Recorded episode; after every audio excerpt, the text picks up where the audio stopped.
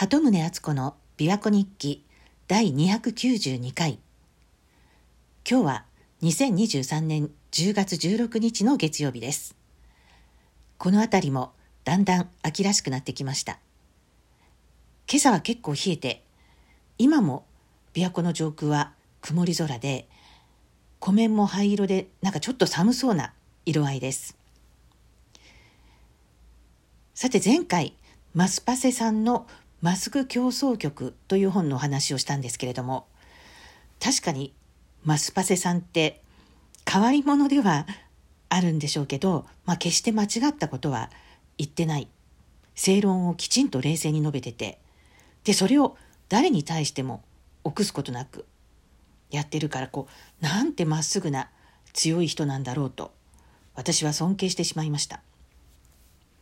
あの事件ってまあいわば世間の大勢の人たちによるいじめ。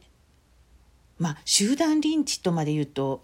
きついかもしれないですけどそういう構図だったと思うんです。人と違うことをやる。言うことを聞かないやつ。気に入らない。生意気だっていうことで、まあ、大勢が批判してそういう人は批判されてもいいんだ。ひどい目に遭ってもいいんだっていう空気ができてしまったんでしょうかね。まあ、事実その現場では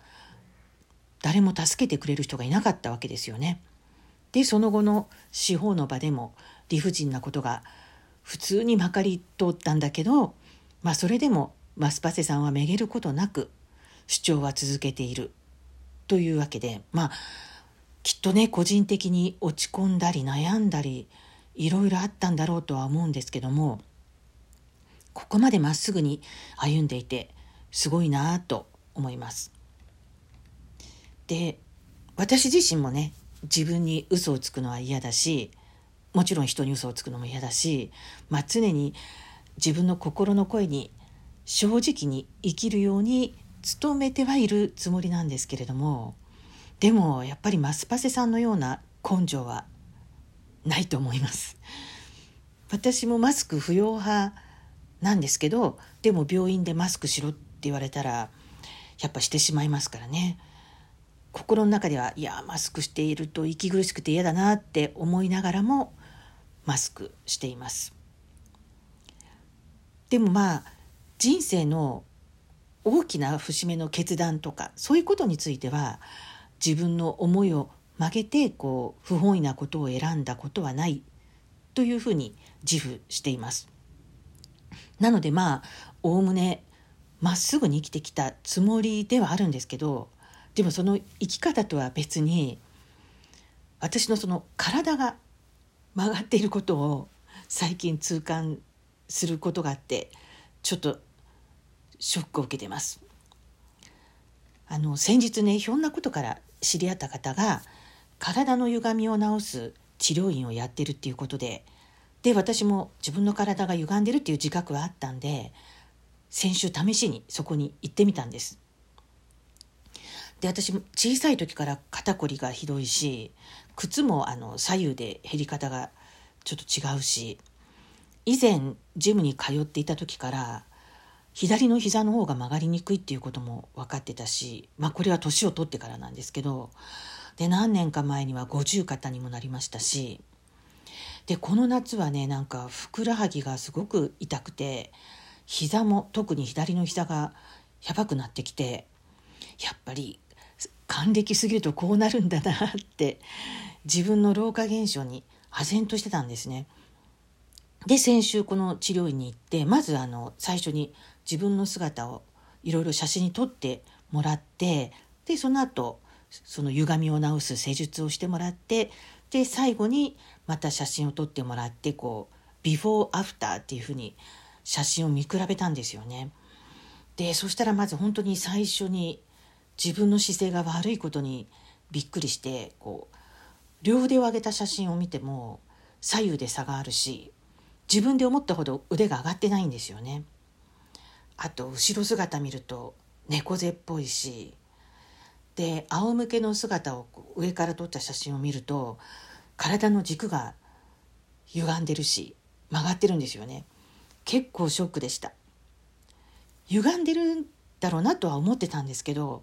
ここまでっていうかこうねこうやってちゃんと写真で見てしまうとなんかすごく無様な感じでいや私このまま年を取っていくとこれからもっともっと大変なことになるって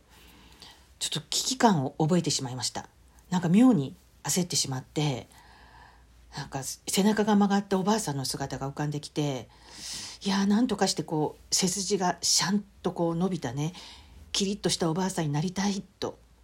思ってしまいました。いやもちろんそんなねキリッとしたおばあさんであっても本当に本当に年を取っていったら背中を丸めてしまうようになる時が来るのかもしれませんけど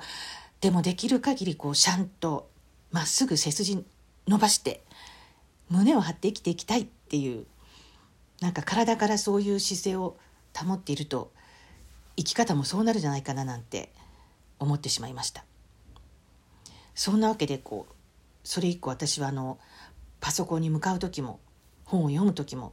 台所に立ってる時もトイレに座ってる時もあれ？私背筋伸ばしてるかなって意識するようにしてるんですけどでもねこれがいつまで続けられるのかな？続けなきゃいけないんですけど。でもね長年の、まあ、つまり私の場合は60年以上もの間の姿勢の歪み体の歪みってそんな簡単には治らない戻らないですよね。でも、まあ、とにかくまっすぐ立つ。まっすぐ前を見る。見る。なんか曲がったことが嫌いなんだから自分の体もまっすぐにしなきゃと言い聞かせてます。先日同窓会に行った話をしたと思うんですけど私たちの学年が以前その同窓会の幹事をした時に私と同じ市内にお住まいの大先輩と知り合ったんです。その方は私より25歳年上の先輩なので今年86歳。で数年前にいただいた年賀状に来年以降は年賀状はやめにしますと書いてあったのでそれ以来やり取りがなくなってたんですけども先日の同窓会その方は欠席だったんですけどまだ同じところにお住まいだと聞いたので懐かしくなってお便りを出してみましたそしたらすぐにお電話があって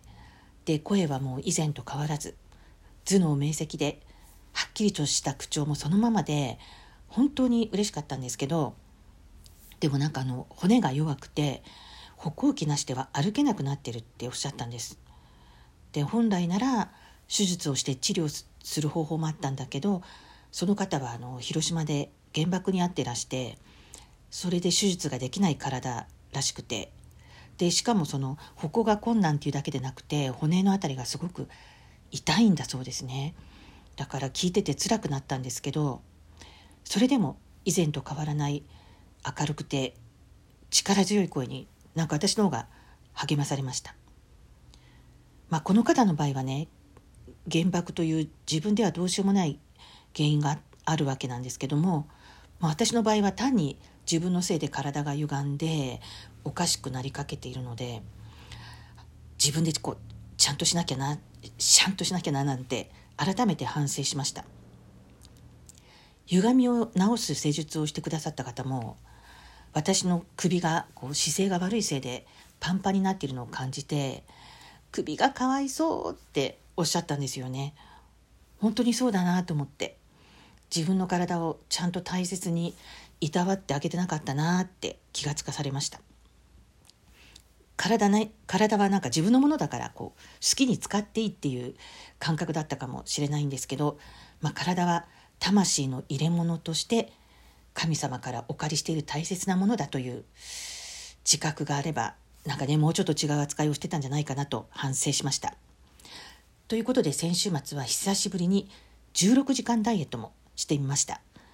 内臓もしっかり休ませてあげなきゃいけないと思って夕飯から次の日の朝ごはんまで16時間空けてみたんですけどこれは意外と簡単にできます胃を空っぽにする時間っていうのも必要ですよねあとは頭からどうでもいい考え事を追い出して頭の中も空っぽにする時間も必要かななんて思いますまあでも私贅肉もたくさんついてるしどうでもいい考え事もねしょっちゅうしてるので体も心も軽くしてまっすぐに生きていきたいと切に思っています。鳩宗敦子でした。